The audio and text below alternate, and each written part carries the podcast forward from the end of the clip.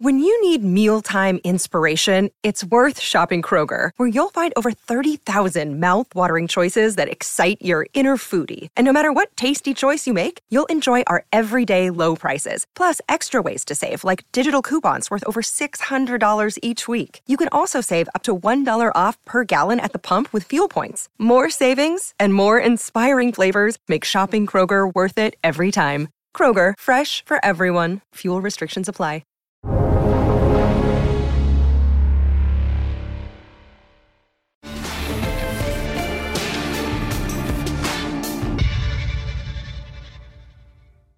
Welcome to Real Vision, Jim. Thanks so much for being here. It's such an honor to have this opportunity. I've been looking forward to to this conversation for a while now. It's it's not too often that you get a chance like this to talk to someone with your level of experience, your track record, um, and also your approach. You know, in our industry, investors tend to be really focused on a specific strategy or a specific locality. But you've developed a strategy that is sort of go anywhere. So you'll invest across the globe and across all different property types. So I think we're going to learn a lot today from you, and, and thank you for being here. Well, Nick, it's my pleasure as well, and um, delighted to also talk about my favorite subject, which is real estate markets uh, globally. So uh, look forward to the conversation. Great. I thought maybe we could start by, you know, before we get into the, the state of affairs in this this crazy emerging post-COVID world, uh, I'd love to learn a little bit more about about you and your story. You know, where did you come from? Where did you grow up, and how did you get into this business? well, actually, uh, grew up in uh, partly in the U.S., but also in Europe, and it um, I, I, guess that sort of planted the seed for my interest in uh, foreign languages and foreign markets, um, which I then uh, pursued when I joined a uh, real estate company. I had been in banking, then joined a real estate company called LaSalle Partners, which was just sort of getting started, and um, pushed them in the direction of two markets, two areas that I thought were very price inefficient, and that was real estate securities and also global real estate securities. Um, and this is back in the early 90s. And remember, we had the RTC and the US real estate markets were blowing up. And what I noticed is when you buy the stock, you can buy the stock immediately, whereas to buy a good piece of real estate in a down market is not so easy. It can take some time. Whereas the public markets are forced sales all the time. And then what I also noticed is pricing in markets outside the US were far less efficient, far less information efficient. And, uh, and there's a much bigger gap. So, you know, I like uh, easy fat pitches down the middle. And um, this, this for me was very obvious. So I built that business out over the years. So this is the mid 90s uh, to today. And so I've been investing in global markets um, uh, throughout that whole whole time. And we'll, we'll invest in any market uh, anywhere in the world where there's a uh, listed real estate company. But what it does is it gets you into all the real estate markets, uh, frankly, um, because there are public companies uh, pretty much everywhere. That's that's interesting. And when you were younger, did you know you were going to be an investor? Like when did when did you first kind of have that realization? You know, I I never. I'll tell you, a friend of mine got me excited about the real estate business. I've been doing um, uh, corporate finance, and uh, you know, it was kind of boring. And the real estate guys were having a lot more fun and very different business. Uh, as you know, as a real estate investor, uh, your learning curve is always going up. You're always presented with different market opportunities and different challenges. Um, and boy, we've seen them a lot uh, since this COVID um, situation. But but that's happened uh, throughout time. And what is also interesting is you find that real estate is something that well, you, you might look at it as fungible, meaning it's got a similar value everywhere. It's really not. I mean, what you like in an office in LA is not what works in Hong Kong. Um, same thing with an apartment, and so or a house. Uh, so there's a lot of uniqueness to the business, and that's what creates this price inefficiency. And I guess I, you know, I, I went to B school in Chicago, so we were born and bred on the uh, efficient market hypothesis, and I was always trying to figure out how that was wrong. So, um, and real estate kind of proves it daily. Um, so that was really, you know, never really thought about it, um, but just really got intrigued by the challenges of the real estate industry that were different from what I was seeing from other businesses. Okay. And in those in those early days at LaSalle, is there like a first deal that stands out where you had like, you know, an epiphany about this this realization that you've come to that seems to have guided your strategy over the years? Well, you know, there were there were a couple deals. Uh, one was a venture I put together with um, the Pritzker family, Hyatt Regency, and combined with, uh, believe it or not, UPS to create a new brand. Um, and it was it was a lot of fun working with the Pritzker family, um, who's obviously steeped in real estate, um, and then UPS, who wasn't. It's a delivery company back then, um, only known for the brown suits and not nearly the kind of company it is today. But it was a really complicated deal, uh, and the hotel business is even more complicated. So, frankly, what I, I did, uh, I did quite a bit of um, hotel type deals. Uh, one was the probably the most challenging was the Beaver Creek uh, workout of that resort, where it, it kind of went bust, and we had to restructure it. And then the other big deal that I did was um, the hotel, um, the Four Seasons Hotel in New York, which was a, a, restructuring. Again, you know, when we were in the '90s, everything you did early '90s was, uh, you know, blow ups. Um, and so you learn from fixing problems, I think, better uh, how to do investing going forward, and you you you really get a lot out of that. Yeah, you can see sort of the mistakes that were made in the inception phase as you're as you're cleaning it up. yeah, if you get everything right, I don't think you learn as much. Um, but I I haven't, and I've uh, had to learn a lot. Um, and and boy, the problems when they're big, in real estate when they're big, they're really big. Um, you know, the Four Seasons Hotel was budgeted to be five or six hundred thousand a room. and ended up costing probably close to a million uh, five per room, uh, and and you know then ended up selling to the guy who set up the Beanie Babies uh, uh, for like five or six hundred thousand a room. So it went all the way back down. And you know, people talk about real estate going only up, but boy, I can show you a, a million examples where that's not the case. Yes, it's it presents itself as a as a relatively conservative investment strategy, but there's there's quite a bit of volatility within the execution of individual strategies and markets, and you can you know that it's, it's a place where skill can actually really benefit you because you're you're you're essentially a very active investor for the most part when you're dealing with assets. And so you can you can develop competitive advantages that that benefit you over time. It's it's it's an area where you know battling the efficient market hypothesis is a, is a good place because there's there's just so many areas where you can do it. Well, and you bring up a, a key point. Um, and I use the analogy when you bought your house in LA for 200 grand and you sold it for a million bucks 20 years later, you think you made 800,000.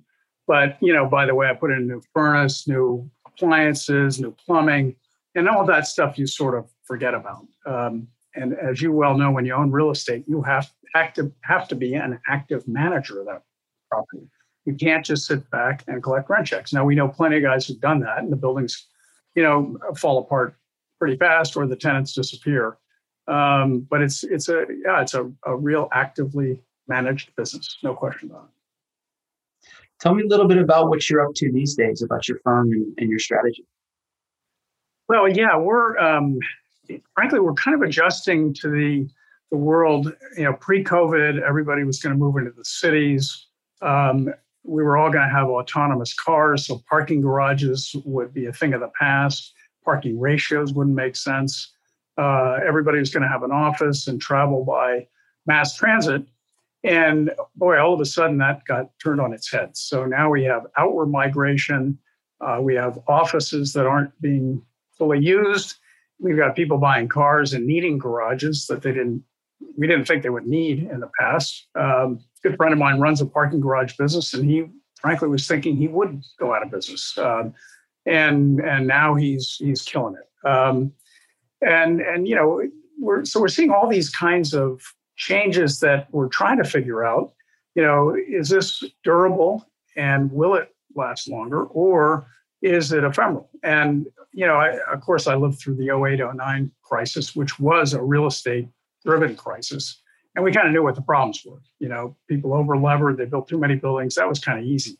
Um, this one's a real challenge and trying to figure out A, how do you handle it currently? And B, you know, if I'm investing in, in the business, and I have a five year time horizon, what's it all going to look like in, in five years? So we're, we've come up with a lot of uh, our own thoughts on that. Um, and in the case of the public markets, they're pricing in as much damage as they can imagine. So there's a really wide gap. Um, and, and we have things happening. I just talked to one of our clients, and uh, they just sold a building in Austin, Texas at a 2% cap rate uh, because it was uh, a 1031, a desperate 1031 transaction. As you know, 1031s probably go out the door. Well, a 2% cap rate on a building in Austin is, is absurd. Um, so we're, we're seeing a lot of really interesting cross currents uh, and trying to get our arms around all that. Um, both at the fundamental level, the property level, and then how is the public market pricing that? Yeah, it's interesting that you mentioned that Austin example. We just sold a um, Class B apartment building in a suburb of North Atlanta, and we bought this like a decade ago, so we have a good basis because it was kind of post GFC. But the buyer paid, you know, what we believe is pretty incredible price. Like it was in the three cap range on a building that needed substantial um, capital investments to address deferred maintenance and things like that. And uh, it's just a sign of of the times and, and just the the amount of capital that's out there and the compression in yield across all different types of investment opportunities. It's it's causing interesting behavior in, in our market for sure. Yeah, you know, you contrast that with 08, 09. And when we would talk to companies, they were having banks pull out of lines of credit where the bank was supposed to show up and didn't. And now um, we have massive amounts of both debt and equity capital uh, chasing uh, whatever they can find. And it's it's really fascinating to watch that because it is totally different. And yet people will say, "Oh, the real estate market's tough." Well, not if you're you know in the midst of it trying to buy a building. Uh, and we would have thought hotels would still be tough to finance. They're they're not. There's a lot of capital for hotels now, even though they're 50% full or less, uh, and they're negative cash flow. Uh, so you know, it's yeah, we're having to to sort of reevaluate our valuation models as well to make sure we don't miss some of this um, potential upside. Because I, you know, we would we'd be like you looking at the apartment saying, yeah, it should trade for you know three four hundred bucks a foot, and the guy comes in and offers five hundred. You know, what do you do? Of course you sell, but um, you know it's it's a very different world, and I think that's what the public market has not really figured out, and they're worried about inflation, worried about interest rate risk, and forget that we have this surfeit of capital floating around debt and equity, uh, and it's global too. Um, we see it in every market around the world. So we've not seen cap rates go anywhere but down in most urban markets, even though the office may be empty or the shop may be empty. So, yeah, we're seeing two to three cap rates on retail in Hong Kong. And, you know, anybody you talk to will say that's got to be a, a, terrible place to be, but it isn't. So, interesting side of, of each story. Uh, and the other thing that's interesting too is every market's been very different as to how it reacted. I mean, who would have thought San Francisco office would be uh, would hit a vacancy rate of 15 plus percent, and New York same thing. Uh, you, say that to somebody a year and a half ago, they they tell you you're completely crazy. Um, but that's where we are. Interesting times. Definitely interesting times. And if I understand your strategy right, I was I was able to do a little bit of research prior to this uh, conversation. You kind of have a go anywhere strategy. You have presence in, in Europe and in Asia and here in the United States, and you look for opportunities to buy real estate, but through the vehicle of publicly traded securities. Tell us a little bit about that. Sure, and I think what I have learned over the years is um, we put a heavy emphasis on quality management and quality of business strategy. So it isn't a question of buying something that's down in the dumps you hope recovers. Um, it's it's buying people who can help that property recover. But we'll look at any company anywhere in the world that's publicly listed and an owner of an operator of uh, a real estate asset. Um, and it, it may mean that they're a home developer and they're flipping those assets. So, you know, we'll, we'll invest in the residential business, uh, home development, as well as home rent. Um, but pretty much anything's fair game the the distinction we will make though is if we don't understand the market or the market dynamics or the property type. Um, and, and for a long time, we weren't in data centers because we didn't have a clear view of that. Um, you know, we'll stay away. But but otherwise, um, you know, we'll look at, anything out there initially. Whether we buy it or not is obviously a different story.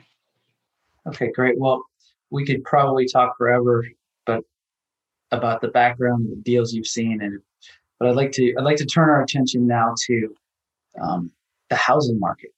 I'd love to hear, you know, one of the things that I've been focused on here in the United States is is what's going on in housing. It's been all over the media, top of mind everywhere. You you can't pick up a newspaper or go on a social media site without hearing something about housing. So what are, what are you thinking about housing? Yeah, and you know the interesting thing about the U.S. market, and, and really it is unique, is that we've had the development of not only uh, homes built for individual use, single family residential, uh, or the typical apartment buildings, but you've also had homes uh, homes for rent industry developed that uh, Blackstone and some others have had built up. Not really sure, I think, when they did it initially where it was going, but now it's become an actual segment of the market. So um, you'll have families that will want to be in a certain residential area couldn't afford to buy a house either because they don't have a down payment for it or maybe they don't qualify, but they can rent in that market. And what we've now seen is an evolution of the major home builders in the US uh, building uh, complexes specifically for home rent. And again, uh, this doesn't exist really anywhere in the, U- in the world except for the US. Uh, so uh, our view right now, in terms of housing across the board, is we're bullish on the housing industry, uh, even with construction costs. And we all know the story about lumber going up.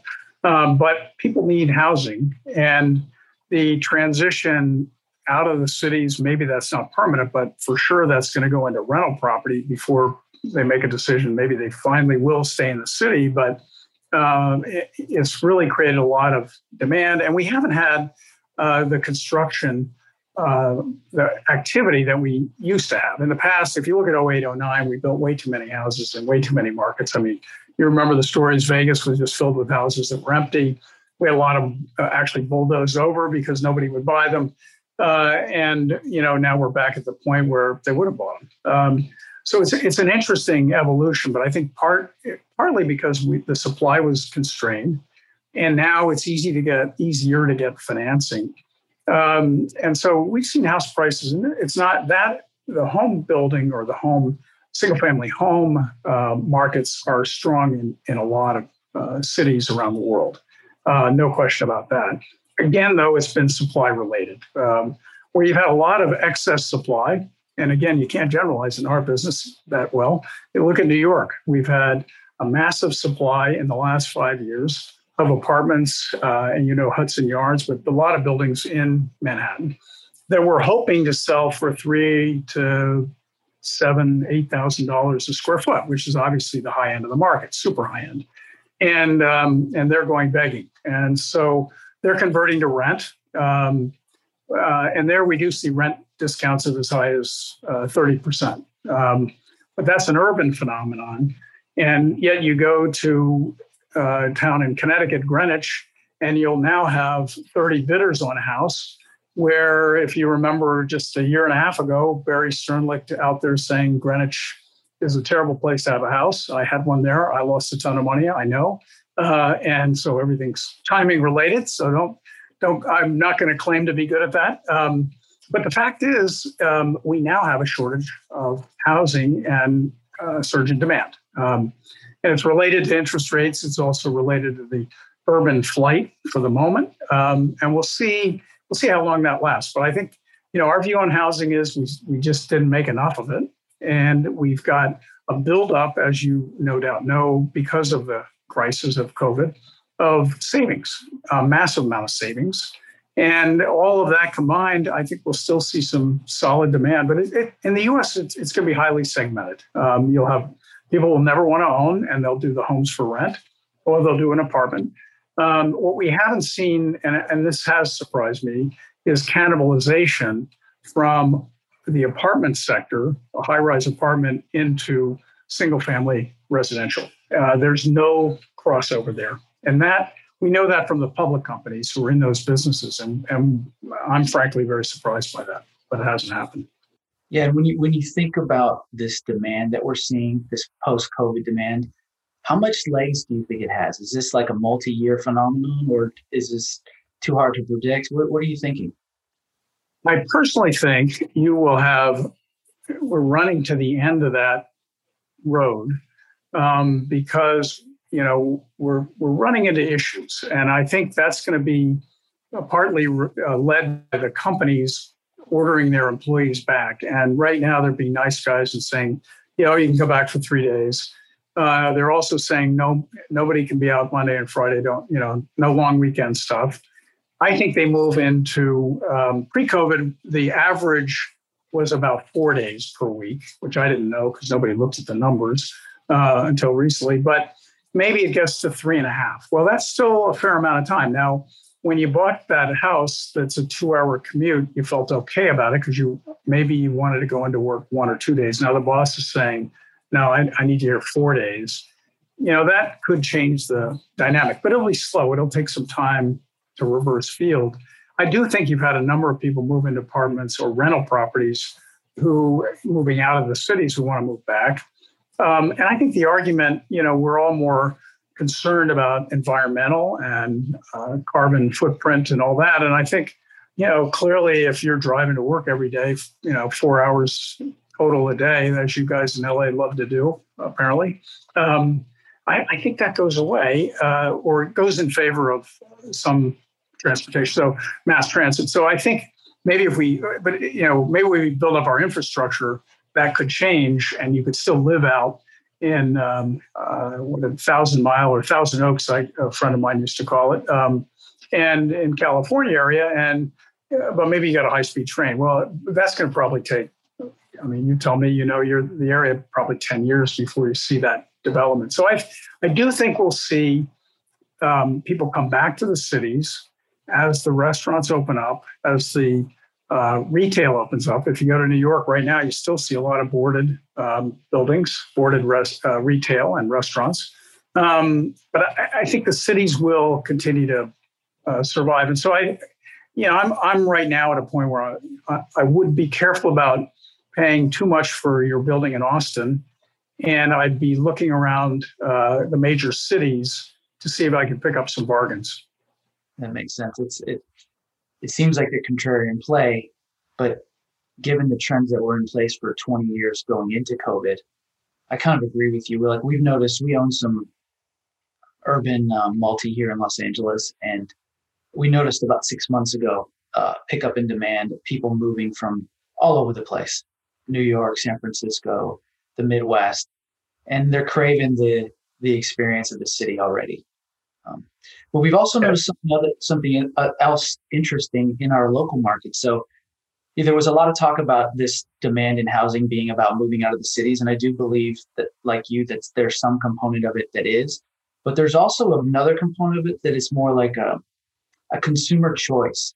Like they weren't buying houses because they were saving money and they had experienced or their family had experienced some severe stress in the last housing crisis. And COVID has convinced them that they should buy now. And they're not necessarily moving out of where they live, they're just moving around. So they're moving here in LA, for example, to a place like Thousand Oaks or Studio City or just something that has a little bit more of a sur- suburban feel or a little bit lower price of entry. We're seeing a lot of that. I mean, those are the, those are the hottest neighborhoods in LA. Um, but they still, in my view, they're still a city of LA even though they're yeah. You know, you know if you look globally, um, the cities are all doing fine. Um, so you know, and no one would think of. I mean, Amsterdam's a small city, and that's where we have an office, but they would never think of moving outside of Amsterdam. Um, London, same thing. We're seeing uh, people want to stay around. Um, in Hong Kong and Tokyo, the offices are already full. So, you know, it, I, I, just don't think the city dies. I think it adapts. Um, and you know that's why I say I think if you can get a good deal in uh, Manhattan office building, um, you're not the only one looking. I can tell you that. But that's I'd rather be there, and that's one reason on the public side we are buying into companies where they can take advantage of that and are trading at a, a discount to fair value. Yeah. Switching gears to the supply side, like you mentioned earlier about this lumber market, which is another thing that has been all over the news and people are concerned about it. I've in my personal experience, I've felt it, you know, doing my projects around town. Like it's it's a real thing. It's happening and it's causing the prices at Home Depot and, and other places to go up. Do you think that this is transitory or do you think this is going to be a problem that's going to be with us for a while? You're a podcast listener, and this is a podcast ad. Reach great listeners like yourself with podcast advertising from Libsyn Ads. Choose from hundreds of top podcasts offering host endorsements, or run a reproduced ad like this one across thousands of shows to reach your target audience with Libsyn Ads. Go to libsynads.com now. That's L I B S Y N ads.com. Well, you know, this reminded me of the commodity craze a few years ago when all the pension funds were buying commodity funds. And I've been reading lately that may also be part of this. Because if you look at the uh, number one lumber price, got up to 1700 and had been around 400. You know, just and it doesn't make that much sense. It, it can't be pure demand. And what I've also heard is that people were buying it ahead of um, supply. So they created sort of like a toilet paper shortage. Uh, and and as we well know, that's not a problem now. So um, I I kind of think that's part of it. I think there we've also been seeing even in, in residential home construction uh, the use of steel, uh, steel, studs instead of uh, wood because it's that close in price and and boy, there's a lot of benefit if you can go to steel if you're indifferent on the cost. Uh, but I I really think this will fall off. I think builders will put stuff off. I know people right now, uh, friends of mine have just deferred uh, building a house um, because they can. Um, but I think the, the current builders who are already up and running and have commitments to finish the project, that's it's going to be a, going to be tough. And the question is, how much of that can you pass through to the uh, the buyer? Um, and you know, I, I it reminds me of prior boom bust, and this industry is well known for booming and busting uh, the residential development business. And I would expect we'll we'll start to see some some issues there, but um, know, very hard to say. And I, I think also an, an uptick in interest rates will will throttle that demand pretty quickly too. Yeah. So zooming out, you know, you guys have this unique global perspective. Are you seeing signs of inflation or worries of inflation across the globe that make you concerned about the potential for rates to move in the other direction? Yeah, we're um, we're really not seeing it in uh, the Asian markets, uh, nor in Europe to any degree. And the latest data I just got out today in, in Europe is inflation's you know relatively restrained. Um, one of the things you haven't had is uh, in all these markets where you have had some, like Europe, good example, where you've had some wage subsidy, you also have very strict rules on collecting that cash, and you have to have looked for a job, and and they monitor you, and you have to go to train. So it's and or you can lose that very quickly. So you you sort of see this the labor force kind of growing as soon as the jobs are open, they're going back to them, and you don't have uh, at least we haven't heard of it uh, operators of buildings, operators of restaurants offering bonuses uh, for them to show up. Whereas, you know, the local hotel here has uh, 200 unfilled job listings and is offering um, a thousand bucks if you show up for an interview. Um, you know that we don't hear of that anywhere in the world, and that you know, as you know, wages are a big part of the inflation story, as is housing. Um, and housing is a big component of the CPI. Um, but for a lot of countries, it may or may not be in there either. Um, and you know, just looking at bond yields, yeah, they've moved, but they haven't moved that terribly much. Um, so we're not really seeing it. Oil prices, yeah, we you know that's they moved, um, but but that's that's a hard one to read. Um, so no one's talking about it in the offshore markets. We haven't seen. Uh, one thing we do know in our business is there's very little ability to push rental rates. That's for sure. So for those out there buying real estate as an inflation hedge because they'll get a pass through on rent increases, that's going to be a little tougher story. So I would not buy that, um, but I'd be real careful on on rent growth assumptions. Yeah, that, that's one of the phenomena that we, we actually started noticing pre-COVID in the established markets was that the, the traditional strategies that worked for about a decade, they worked great. You could buy properties and make some kind of improvement to them and, and raise the rents. It kind of really started to run into headwinds in the most expensive jurisdictions, at least the, the LA's and the San Francisco, New York. And uh, I could certainly see how that's kind of spread across the globe. It's one of the reasons why we sold that apartment in Atlanta. It's like the only way that deal makes any sense for the buyer is to literally raise rents by double digits. It's the only way they make the, you know, they're trying to make an opportunistic return of over 10 or 15%. There's no way you can do it unless you raise the rents. But we, we find that to be, you know, a risky proposition to have a business strategy like that. Yeah, for sure. I mean, especially when cap rates are, you know, four or 5%, um, you really it's it's just hard to move the needle already because you're paying a pretty good price on a per square foot basis. And if you can't get that rent up um, yeah it's a tough tough proposition. What would uh what would a big move in interest rates do to the global real estate market? Like what if we had a 100 basis point move higher? Like that like happened maybe in 2013 when there was that big move. What would that do to offices and properties across the globe you know i can tell you in the the REIT business because there's a dividend yield associated with a REIT. Uh, they typically get hit hard right away if it's a a very quick ramp up in rates. So let's say between now and the end of um, July, rates go from 150 to 3 percent. Everything gets hit. Um, then you you take a step back and say, okay, my stock's down, you know, 10, 15%, maybe more. But do, do the tenants uh, have a chance, or do the owners of real estate have a chance to raise rents because it's, it's been uh, pushed by economic growth? If it's an overly aggressive central bank um, trying to get ahead of inflation, ahead of the curve, like Paul Volcker, then all bets are off. And that really is what caused the financial crisis um, uh, back in the 90s. Um, if you can if you're tracking with economic growth so let's say gdp growth goes to 8% magically and interest rates go to 3 then um, you're already getting rent growth in your building. You know it. You're you're raising rents on tenants.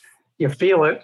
Um, and you know that suddenly kind of washes away. So our worries are always is the central bank ahead of the curve or behind the curve and by how much and you know, and then the other problem is figuring out what do interest rates, what does the 10 year bond market tell us these days? Right now, it's saying things look pretty benign, but we also have central banks globally uh, buying in the bonds, right? So they're artificially uh, tamping down um, the rates. So we, we've been factoring the last couple of years what we think is sort of a normalized 10 uh, year treasury in our financial models so it's inflation plus, you know, something, 50 basis points um, or 100 basis points. So we're sort of assuming a 3% risk-free rate or uh, maybe as much as four in the case of the US. We never did get there. And in the case of Europe, as you know, the math kind of blows up when you're using negative interest rates. and um, and it was weird. I don't know if you know, but back in De- it was about a year ago in Denmark, when you took out a mortgage, the bank sent you a payment every month. You didn't send a mortgage payment. That's a bizarre concept. Um, yeah, that's fascinating. so I, yeah, I don't think that goes again. Yeah. In the in the housing market, when you look out across the world, are there any other countries or regions that are experiencing you know bullishness like you're seeing here in the U.S.? Is there any place else that's exciting for investors to look? Well, you have excitement, but then you also have concern because prices have, have risen quite a bit. So, uh, Sydney, Australia is a great example. Again, though, it's been more of a supply constrained market. And so that's been pushing prices. Um, London, believe it or not, um, still pretty strong. Um, not as strong, but, but still strong. Um, Hong Kong, you know, we still see deals get done at for you know, top quality buildings, but um, you know, eight to ten thousand dollars a square foot U.S. Um, those are some pretty big numbers, um, and uh, I, I, think pretty much every market, uh, Munich, Amsterdam, uh, Paris, because of the low interest rates, uh, people have been able to buy places. And again, these are all rel- relatively supply constrained markets. So that's been a large part of it. And they're all trying to stimulate new construction. But as you probably know, in Europe, uh, the NIMBY concept is really strong. Nobody wants anybody building anything, and they protest like crazy. So it's very hard to add to supply. It's one of the reasons that uh, you've probably been following or may have followed the German, the Berlin authorities trying to cap rates. And um, it really cast a pall over the market until it was declared to be illegal. And what happened was rent rent growth, because in Germany, they'd rather rent than own, pretty much. And uh, rents were were soaring in Berlin, and, and that's an area where you have a lot of uh, you know creative types that don't want to pay much in rent, and that's always been history and very low rent. And then all of a sudden, it, it got more gentrified, and rents got uh, way out of whack. And so the government said, "Okay, enough," and they basically um, fixed the price. They actually call it a, a rent price brake. Uh, is what in German, and what happened, of course, was no one built any supply, and no one who had rent control would leave their building.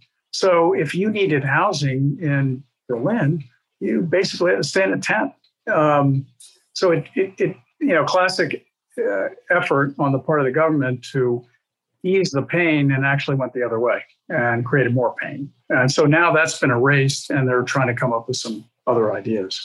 Um, that's something you know we see this one of the challenges of investing in in the residential sector for us globally is it's one of the most government manipulated sectors you know if you want to buy votes you have people build cheap buildings and you subsidize rents and all of a sudden your economics as a landlord blow up um, so we yeah we're very mindful of that um, in a lot of these markets yeah that, that's fascinating the, the regulatory stuff is uh, is a much bigger deal than people realize. Like here here in Los Angeles, this is like the this the NIMBY capital of America, and it's it's a real problem to as a developer. We have some projects, and our stuff is small scale, but every time we get a bunch of neighbors who don't want it, they don't want anything built, no matter what it is, even if you hire the best architects in the city, uh, and it's a beautiful building. Um, and what's really interesting about it to me is that there's this sort of cognitive dissonance in the in the NIMBY narrative in the United States because you get people who are angry about the affordability crisis for housing and angry about the homelessness crisis and, and rightfully so that it's these are things that are important public policies but then every time a developer proposes to add new supply to the neighborhood they throw a fit and try to do whatever they possibly can do to prevent the the construction moving forward and so it's this weird juxtaposition of, of points of view that don't seem to make any sense. They're, they're happy if it's built in the other guy's neighborhood, just not your own. exactly. Yeah. So it's, yeah. it's, it's fascinating to hear that that's happening in uh, sort of continental Europe. I had been loosely tracking that German story um, for a while now, and it sounds like it, it, it just got resolved within within a few weeks, right? We did, and but now there's there are other initiatives to try to figure out how to address the problem. And that the same sort of thing happened in um, in Finland, and they realized, you know, if we shut off supply, that's the wrong way to go. So the the way to beat it and beat rents is to allow builders to build whatever they want when they want. And then, but then you got to force the local people like you you're having to deal with to suck it up, and all of a sudden they got a high rise building in their backyard. Um, so it, you know in a socialist environment maybe you can pull that off it's a little harder uh, in, in, the us uh, to dump supply in a market yeah especially in california yeah california yeah. And i guess the extreme opposite would be china i know you have you all have been invested in china for quite some time so what's going on yeah well you know chinese um, demand and, and people do forget that incomes have been growing there about um, 10 to 12 percent per annum for decades. And so that means your income's doubling about every seven years. And there's a lot of pent up demand over the years because originally the government would give you your housing and it was pretty crappy stuff and it fell apart. But then they allowed you to buy a house. And now you, you just so you know, you, you don't actually own the house. You, it's on a ground lease, right? So the government always still has a right to take it away, but you know, practically that doesn't happen. And um, and then you you have two things happening. One, you have speculative buyers who have a lot of cash, and then you also have those funded by uh, you know, with one child, you have two sets of grandparents, and two sets of grandparents can help you get started, get your starter home. So uh, we've seen lots of um, new construction, but we're also seeing, and you may have read about this group called Evergrande, and uh, they're they've gotten way out over their skis and everything they've done, tons of leverage. Uh, but the the guys we like use very little leverage, uh, almost no leverage, and they're also taking uh, deposits from the buyer that amount to roughly 100% of construction cost over time. So they got progress payments, big deposits up front and then progress payments. So they they kind of de-risk the project. But there's there's plenty of demand for the right kind of product, just like anywhere in the world. And then there's stuff that gets built that nobody wants to touch. So we've had ghost towns for sure uh, in the last cycle in 08, 09, a ton of, of those. Um, and those have all kind of gone by the wayside. And now, now you've got a fairly rational pace of uh, building and finance. Uh, but the government, you know, any any day now they might say, uh, "Hey, we're going to raise the down payment requirement," and all of a sudden demand falls off, uh, or they won't approve what they. One of the main things they do is they just don't approve the project, and they slow down construction that way. But it's it's heavily managed, as you would expect in China, and yet um, for us, the companies, uh, you know, they'll trade down to 40, 50% below NAV. And the NAV is getting um, valued pretty much every day because they're selling houses every day. So, um, so it's actually, it's a great business, but you just have to know what you're doing. Are you and there we do stay with the better guys. Yeah. Are you, are you currently bullish on these, these discount to NAV opportunities in China? Yeah, yeah, we're um, we're we're investing in those companies, but but again, it's more um, it's a rifle shot approach. Uh, private private guys we know well and deliver a great product that everybody wants, um, but not um, not the commodity type housing. Yeah. Okay. Maybe we'll close this conversation on housing by talking about Hong Kong because I, I read in one of your recent up, updates, investor updates, about these these really incredible retail or residential transactions that were trading, you know, 11,500 per square foot. You know, to put things into context for Americans, like a neighborhood like Beverly Hills 90210 at best will trade for like 2,000 a square foot. Like that's a, a huge win. Yeah, yeah. And, and yeah. London can get London can get up to you know eight to ten thousand a foot, but that's rarefied air for them.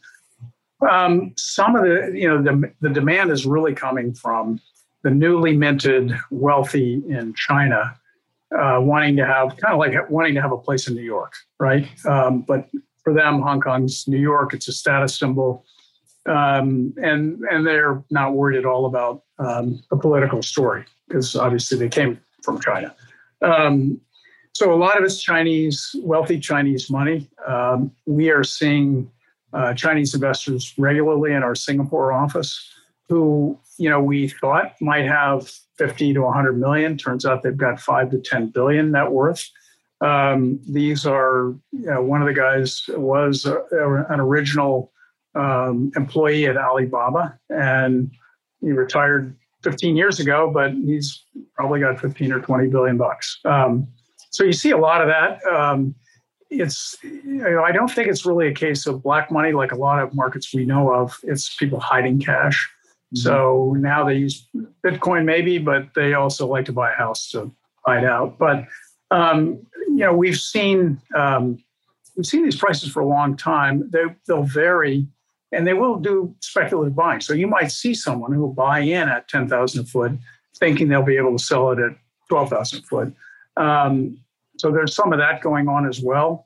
Um, but yeah, the numbers, you know, are just astounding. And it's all high rise. They've all got great views, a lot of security, all that stuff. But you know, you, for two thousand bucks a foot in LA, you can get that too, um, or uh, maybe three thousand New York. But so I, you know, I, but but I think we underestimate when you've got a population of a billion three, how many you know, ten, multi-millionaire billionaires are floating around where this is really not a big deal. They love real estate.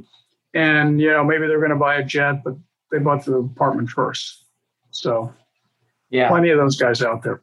Yeah, and it goes back to what you mentioned earlier in your remarks about supply. Like, for whatever reason, the residential market is is an area where supply is sometimes constrained artificially either by regulation or market conditions. And so we, we just went through like a decade of recovery from the housing bust. And it, it seems like globally, housing is a problem and it's becoming a political problem because it's becoming too expensive. And this is not just the US issue now, it's everywhere. That's one of our favorite investment opportunities right now is, uh, especially in the US, we're working with a couple of groups, uh, low income housing. Um, and you know the challenge is, as you know, getting the zoning uh, and and also building to a cost that is going to give you a reasonable return. Most low income housing guides are refurbishment types, and they got a great deal on a building. It needed a lot of work, and um, and they could still rent it out at a reasonable price. Um, but it's a, it's a it's a challenge, and every country in the world is trying to figure out how they can skin that cat. Um, uh, but it's not easy given construction costs and land costs. And then the other issue, uh, you know, we invest in manufactured housing. Uh, the reason we invest in manufactured housing, it's they're a lot nicer, by the way, than trailer parks. Um, but that's what comes up in people's minds, and they don't want a trailer park in their area. So when these guys go for planning and zoning, they quite often get rejected. Yeah. Well, that's why we like it. High barriers to entry. yeah, that's right. Yeah, the, the affordable housing space is, is, a, is a fascinating space. It's one worth looking at for people who are kind of looking for like a good long term opportunity. And the, the reason I think it's so exciting is just the, the scale of money that's about to be thrown at this space. Exactly. Yep. The ESG funds are all yeah. looking for affordable housing. Yep. Yeah. They need it. The countries need it. And, you know, here in the US, you know, they're, they're talking about dramatic expansion in the programs that fund these. So your your Section 8 program, for example, was chugging along at like 20 billion, and they're talking about bringing it like two or three x that in, in going forward for the next 10 years. And, and, that's just a massive amount of money that's going to be available yeah. for subsidies. Um, that's a great business. And again, though, as you well know, it's not that easy to execute. Yep. It sounds great on paper, and you can get the money, uh, but can you find the projects? Yeah, try building an affordable housing complex in Venice, California. um, I think this would be a, a, good time now to switch over to office because office is another uh, segment of the market that has been absolutely top of mind, uh, it, and it's it's becoming maybe not controversial, but it's becoming an issue here in the U.S. for corporations because now we've we've trained an entire generation of workers of, of a new way of conducting business. And there's there doesn't seem to be a settled viewpoint about what the go forward situation should be like for a big multinational corporation or a law firm or a bank. And there's there's strong opinions on either side. And I know you all have seen what's happening across the globe and have some unique perspectives on office. So what do you think's going on there? Well, I think you know the U.S. is where you're seeing the, the greatest amount of turbulence um, because everybody, the companies, space planners, leasing agents are trying to figure out what's a good number of days in the office and how much space are you going to need. If you look at the Asian markets, um, it's back to work as normal. And even with a lockdown in Singapore, where you're not supposed to be going to the office, next week they're all planning on going to the office and they do not want to miss it. Um, so, you know, it's really more a focus on the US and how space gets used going forward uh, than, than almost anywhere else. Um, London, same thing. We see people wanting to come back to the office. Um, maybe they'll work out an extra day or two here or there, but with, with the boss, but I, I think they'll all end up showing up. The, the, the key thing for us is we're looking at the next several years will a current tenant, one of the multinational companies, might have taken more space for warehouse in anticipation of growth. And I don't know if they're going to do that anymore. Um, maybe down the road when we're all back in the office and we have another uh, another round of vaccines and we're all 100% good. But uh, you know, I think we're, I think for the next few years we're going to have this cloud over our heads saying, well, maybe there's another variant coming out. So maybe I should still allow for not five days in the office, but three to four. Um, and so I think tenants are going to be very sensitive to that. We are seeing already great benefits for WeWork, and the where WeWork almost went bust. Now it's it's back to being a great uh, product and um, and flex space. Um, so I, I think you know as we look at valuations for office space, we're tempering our growth rate in rent, if at all, and um, focusing on markets where we have supply overhang potential uh, because we could get hit by the proverbial bus um, if things don't really change much from where they are today uh, with that supply. So New York has a ton of supply. Uh, I, I, do think the companies are going to order people back, um, more or less, uh, but they'll be very careful about what they take on um, in terms of new space. Uh, and yet you've got J.P. Morgan building a monstrous headquarters in Midtown. Um, so you know, it, it's it's the funniest thing. I've never seen so many people so confused about what to do going forward, including you know the whole the whole gamut: the space planners, the leasing agents, the companies, um, and they're all. I think they're all kind of playing the game of let's see what happens in September, and then try to figure out a plan. And some are announcing their plans, but I think they'll change those. Um, so you know, going forward, we're we're of the view that um, office is a good thing to be buying with a five year time horizon, but maybe not five months. Interesting. And are, are there opportunities in, in the public market to to buy, you know, office REITs, for example, or office type uh, companies and, and get a good deal at this point, or have they all rallied rallied with the rest of the world?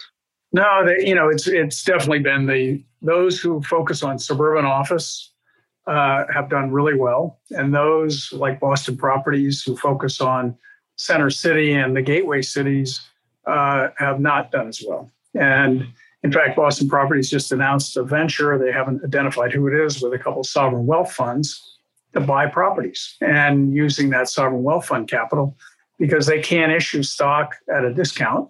And yet they see some really interesting opportunities. So that that to me is telling the story right there. Um, We'll probably see some take private situations. We know a few that are that are out there uh, because the stocks are far cheaper than the underlying real estate.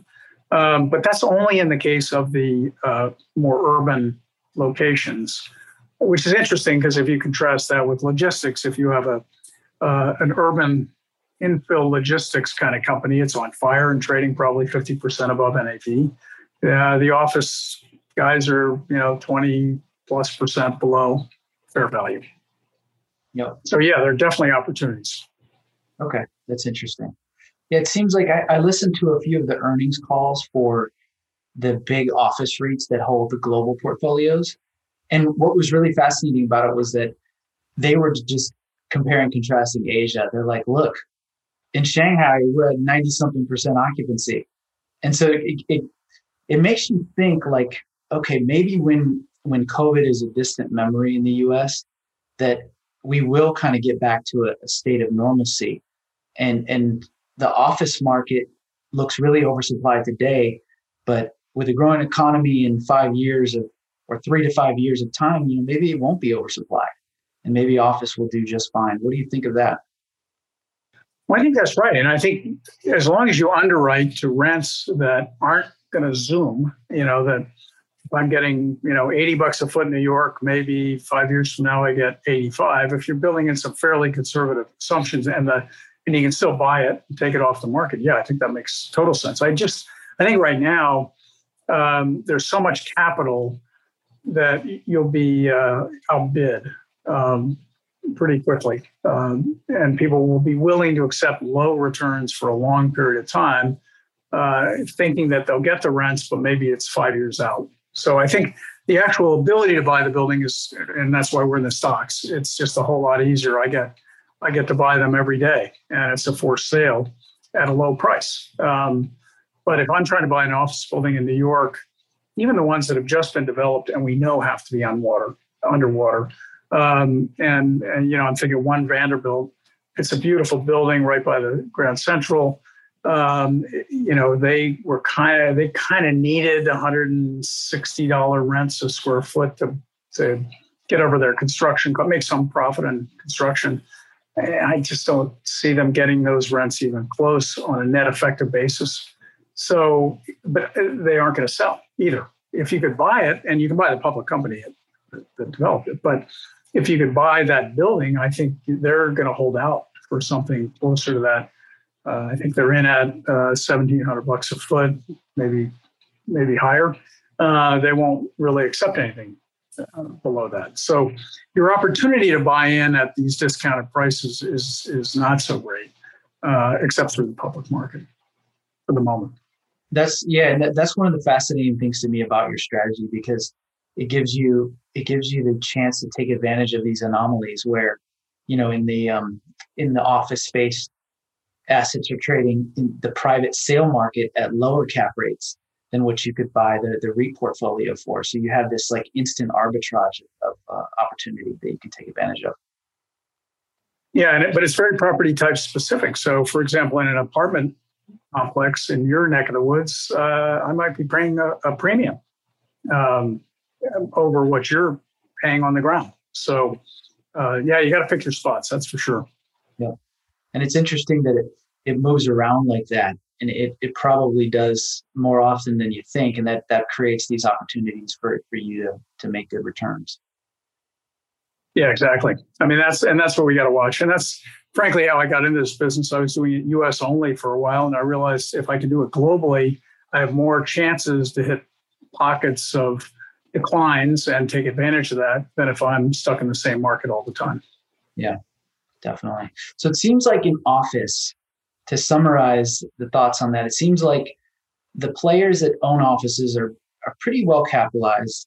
The lending environment is still there, and everyone's kind of taking a wait and see, despite you know pretty low occupancy rates, at least here in the U.S. and in other parts of the world, like Europe and London.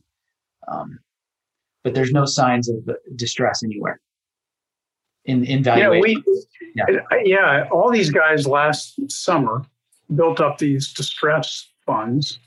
And, you know, we don't see much distress out there at all. Uh, there is some in, you know, some shopping centers and um, obviously the movie theater business, although AMC stock up 3,000% solved a lot of problems, but they were, that was one that was about to go bust. Um, hotels we thought were going to have real struggle uh, finding buyers or financing. That's not been the case. Uh, so yeah, there really has there's nothing at all like the RTC days when I was buying land for 25 cents on the dollar, and uh, and buildings not much higher than that, and then uh, you know doubling or tripling your money. That that's just not happening. And um, you know we're just in a new world. We've got sovereign wealth funds with tons of cash and demand. They all like real estate. We've got all the pension funds allocating even more money to real estate. Um, and then you've got people flush with cash just globally, um, savings. So, um, so it's a cash-rich world, and um, you know the property sector is you know weak in some areas and not so weak in others. But it, but bargain-wise, it's very tough to find. Yeah, I, I keep wishing for a day to come back like uh, 2010 to 2013 when in, in, at least for my career, that was like your RTC moment. There were these incredible opportunities. Oh, yeah. The properties were actually trading for, you know, far less than replacement cost, and it, it was, you know, that that crisis caused a lot of problems in in the real estate. Um, and th- this time things are just different. You know, one of one of the questions I was going to ask you, but I forgot to ask, which is, if you could take yourself back to February of 2020 you're a global investor, you've got eyes on the ground in Asia. What do you think is about to happen to the real estate market? You know, given given what was going on in Wuhan. Well, you know, we were at that point. Um, the real estate markets pre-COVID were were really strong. Um, a lot of rent growth. We still weren't seeing a whole lot of supply, and we were feeling pretty good about things. Uh, more worried about overvaluation um, and then the whole bottom dropped out um, of certain sectors. Uh, the one area that we probably we missed, and in retrospect, you know, should have been smarter about is e-commerce um, and logistics. Uh, we, we were in it, but not as heavily as we might have been. Um, and, and I should have foreseen that because the rent levels in retail started to get way out of hand. And these poor retailers were really struggling to pay the rent with sales relatively modest. But the landlords just kept jamming them and thinking they could forever. And um, and meanwhile, there's Jeff Bezos out there with the Amazon alternative. And you know, you didn't have to worry when you went into the store, it didn't have your shoe size, and you got frustrated and you had to drive home empty-handed. And he's got it on your doorstep uh, within a day or two. Um, and and that so the retailers shot themselves in the head, the landlords shot themselves in the head. And we I wish we'd been a little smarter about seeing that trend. And of course, COVID just totally accelerated it. Um, and, and now it's a it's a very different world. And in fact, now I would be buying into bricks and mortar, uh, or more tempted to buy in bricks and mortar retail with the right retailers and uh, smart concepts, because it's now getting cheaper to have that storefront than um, than putting all your stuff in with uh, with Amazon. Interesting. So on the, yeah, on we're getting to that point. Yeah. Yeah, on the retail front. So if I, if I understand your point correctly, the there has been some price declines in the retail sector, and at the same time, the e-commerce alternative, which you mentioned, is becoming more and more expensive because it's kind of blown up in the last 12 months. So I'm, I'm imagining I don't have the the charts in front of me, but I imagine if you pull up a chart of one of these logistics REITs or something, it's probably done amazing, right? Oh, they've been yeah killing it um, and trading way above even inflated, what I would consider inflated underlying values. So they're trading way above fair value, and the values are about the strongest. I mean, we're seeing logistics trade at you know what used to be office rates. Um, you know, and, and yeah, it's all a function of huge demand, and it doesn't seem to be abating. I was talking with one of the largest owners of uh, private owners of uh, logistics uh, warehouse space around the country. And, you know, he said he's enjoying the ride. Uh, didn't expect it and it's going to keep going uh, for maybe another, well, who knows, another year or two, but, um, but we'll see. I, I just think, you know, getting back to my the point about the rent rent differential, you know, for a retailer, instead of maintaining that storefront and paying what was a pretty high rent, you know, they just they have everything at, at the warehouse and they take out the middleman effectively is how that worked. Mm-hmm. uh, and the retail landlord was the middleman. Um, now um, you know the rent's getting back to earth.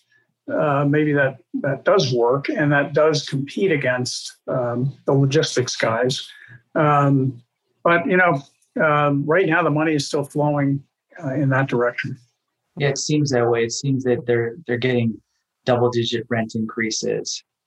It's like the uh, the multifamily pre COVID sector where you could buy urban multi. Exactly. Yeah. Yep.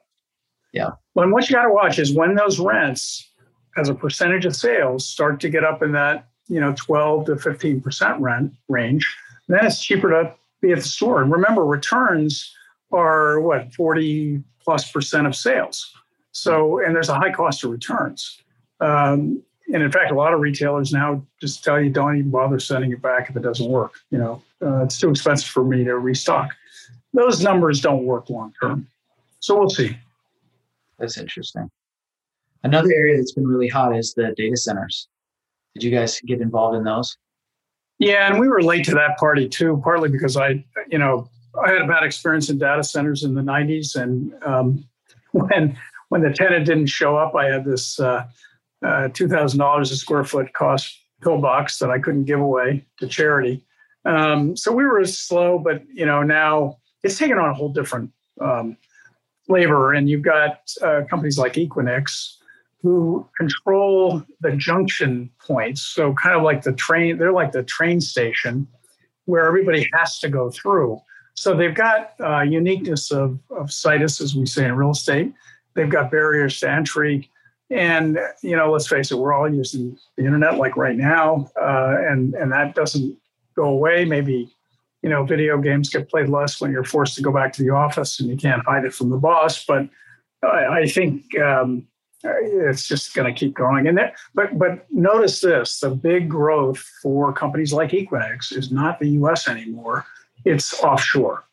And so that's the interesting point. If you're buying into data centers in the U.S., you know, are you still in in a great position or not? And that I think the jury's out on that one because part of the problem is if you're not controlling that junction center, then you're more or less a commodity type company. You're the, you're selling it to well companies like ours. You know, we need we need access to the internet. We need rack space, so you know we rent it from some guy for a two year lease.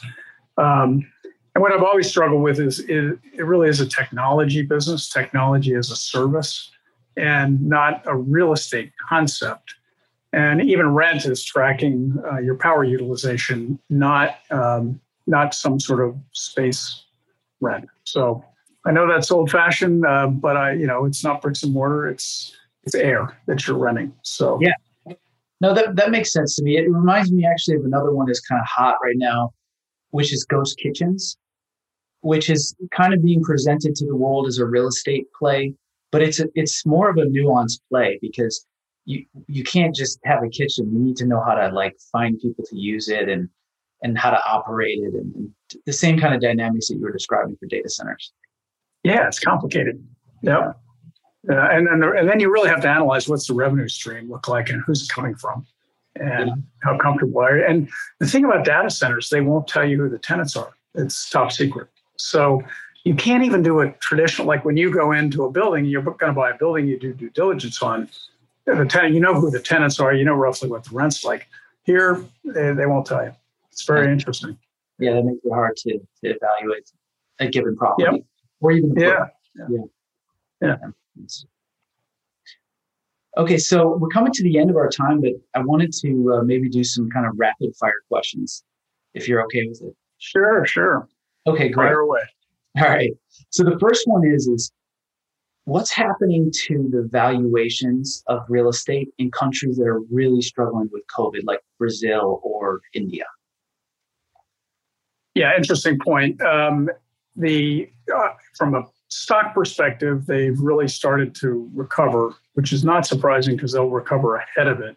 Um, but each market has a very different structure real estate. So if we look at commercial real estate in Brazil, the tenant really ha- controls. It's more of a socialist environment. So they have a, an easy way to get out of e- each lease. So there's not a lot of rental security there. And the office market is more condominiumized as opposed to multi-tenant buildings. And so now I've got a whole bunch of owners in a building. So it's it's more complicated that way. Uh, the retail story, same thing. You've got very short-term leases that people can walk out on. Um, but uh, you know, I I think the they are from a, a, a property buyer's perspective. If you're buying direct, there are great opportunities in those markets as long as you're comfortable with the next outcome, which is both political and virus oriented and COVID oriented. The Same, you know, India has the same sort of political issues as well.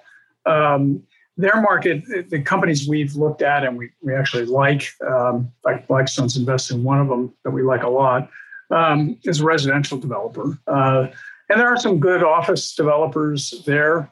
Uh, Gerald Hines has been in that market quite a bit, actually, uh, in Bangalore. Um, so there, there are ways to play it. Um, it's just not that well established a market for the buyer's side of things. So you're you're flipping it maybe to some local guys. And the other problem in India in particular is land assemblage. They call these guys aggregators, and you're not really ever sure about clear title. And that's one of our big issues um, in that market. So, yeah, with a lot of, uh, and, and Blackstone's been there a long time. I don't know if they've made any money. It's just been a tough slog.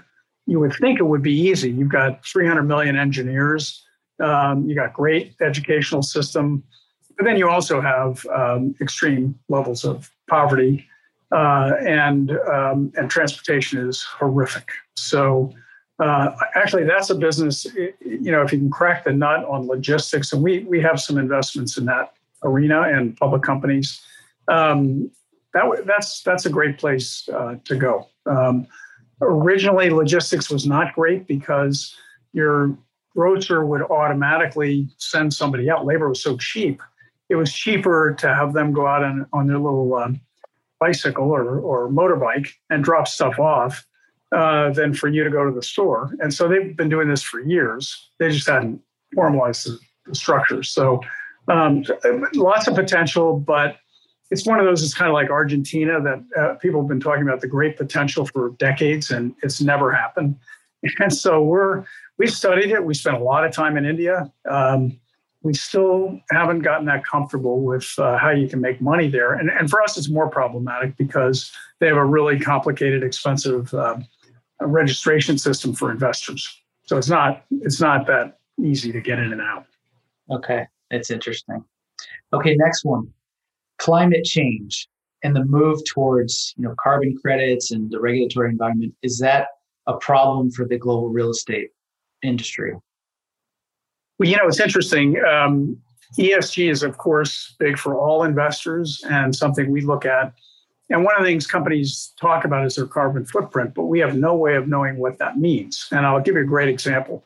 Uh, data centers can score very high because maybe they put a solar panel or two on the roof, but they're they're huge um, energy sucks. And uh, in the case of anybody located in Northern Virginia, they're using uh, a lot of coal power. So what you have to do is look through to you know the details, and and we're actually doing this sort of exercise not in a superficial way, but to say you know what are what exactly uh, how are you sourcing power and let's let's do a look through to all of the sources. In fact, I just got this today, and it's called um, um what's called indirect source rule. And this is a Southern California thing that just came out for warehouses. So they're basically taxing you for the trucks that come to your facility as a landlord, and then you try to pass that on to the tenants. So, you know, all this stuff. There are a couple things. There's there's climate change, which can affect your coastal markets, and it's something you know we're looking at. We just don't know how to evaluate it that easily.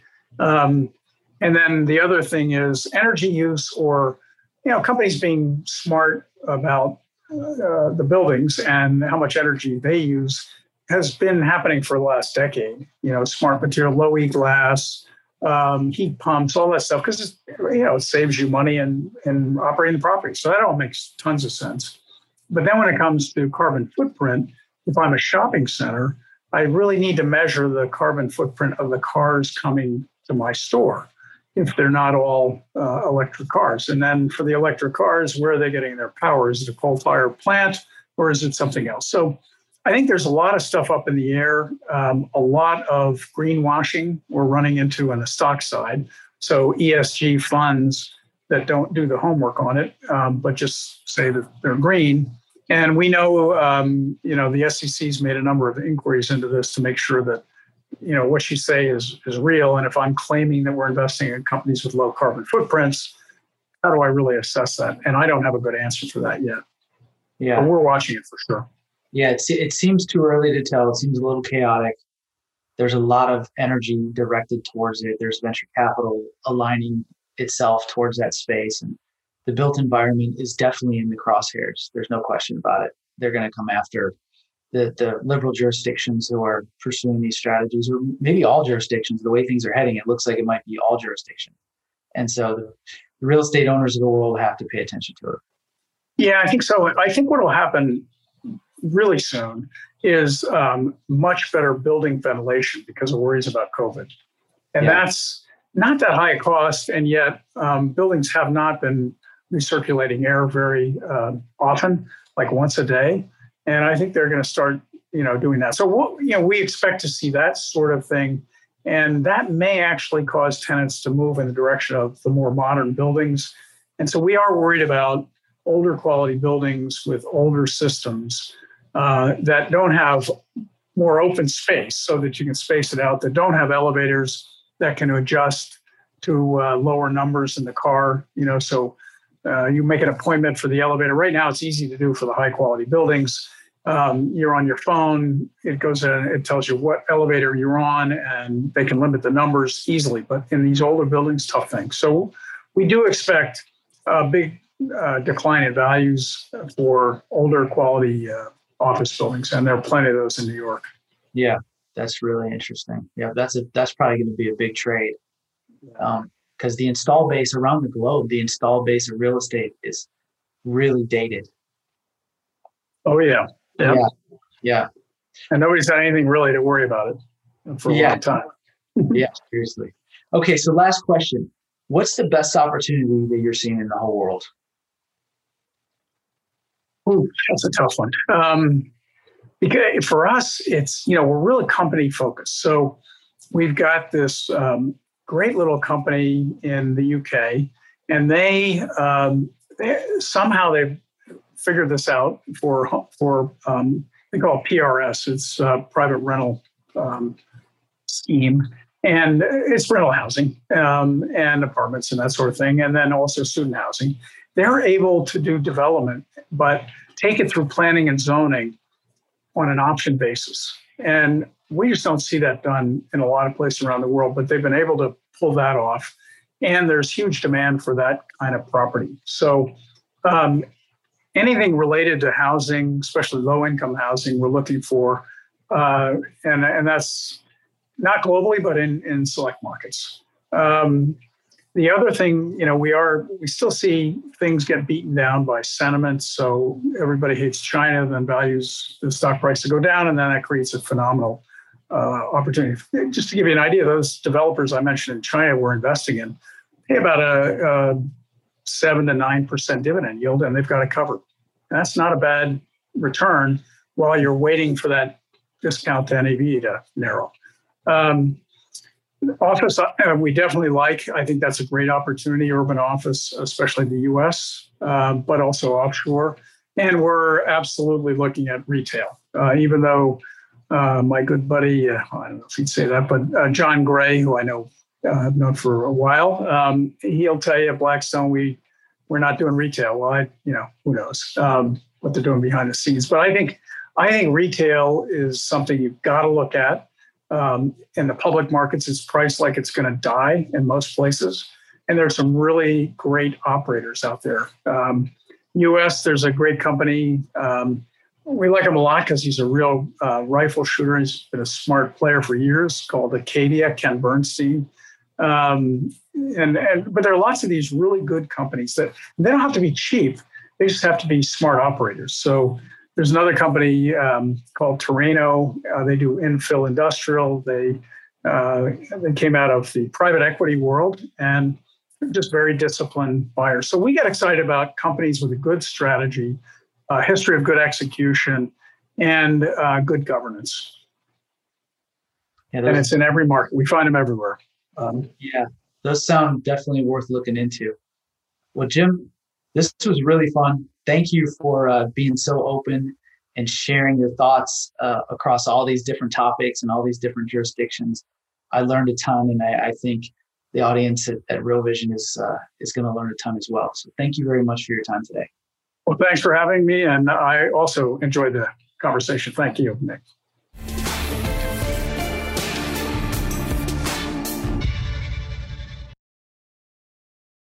You're a podcast listener, and this is a podcast ad. Reach great listeners like yourself with podcast advertising from Libsyn Ads. Choose from hundreds of top podcasts offering host endorsements, or run a reproduced ad like this one across thousands of shows to reach your target audience with Libsyn Ads. Go to libsynads.com now. That's L I B S Y N ads.com.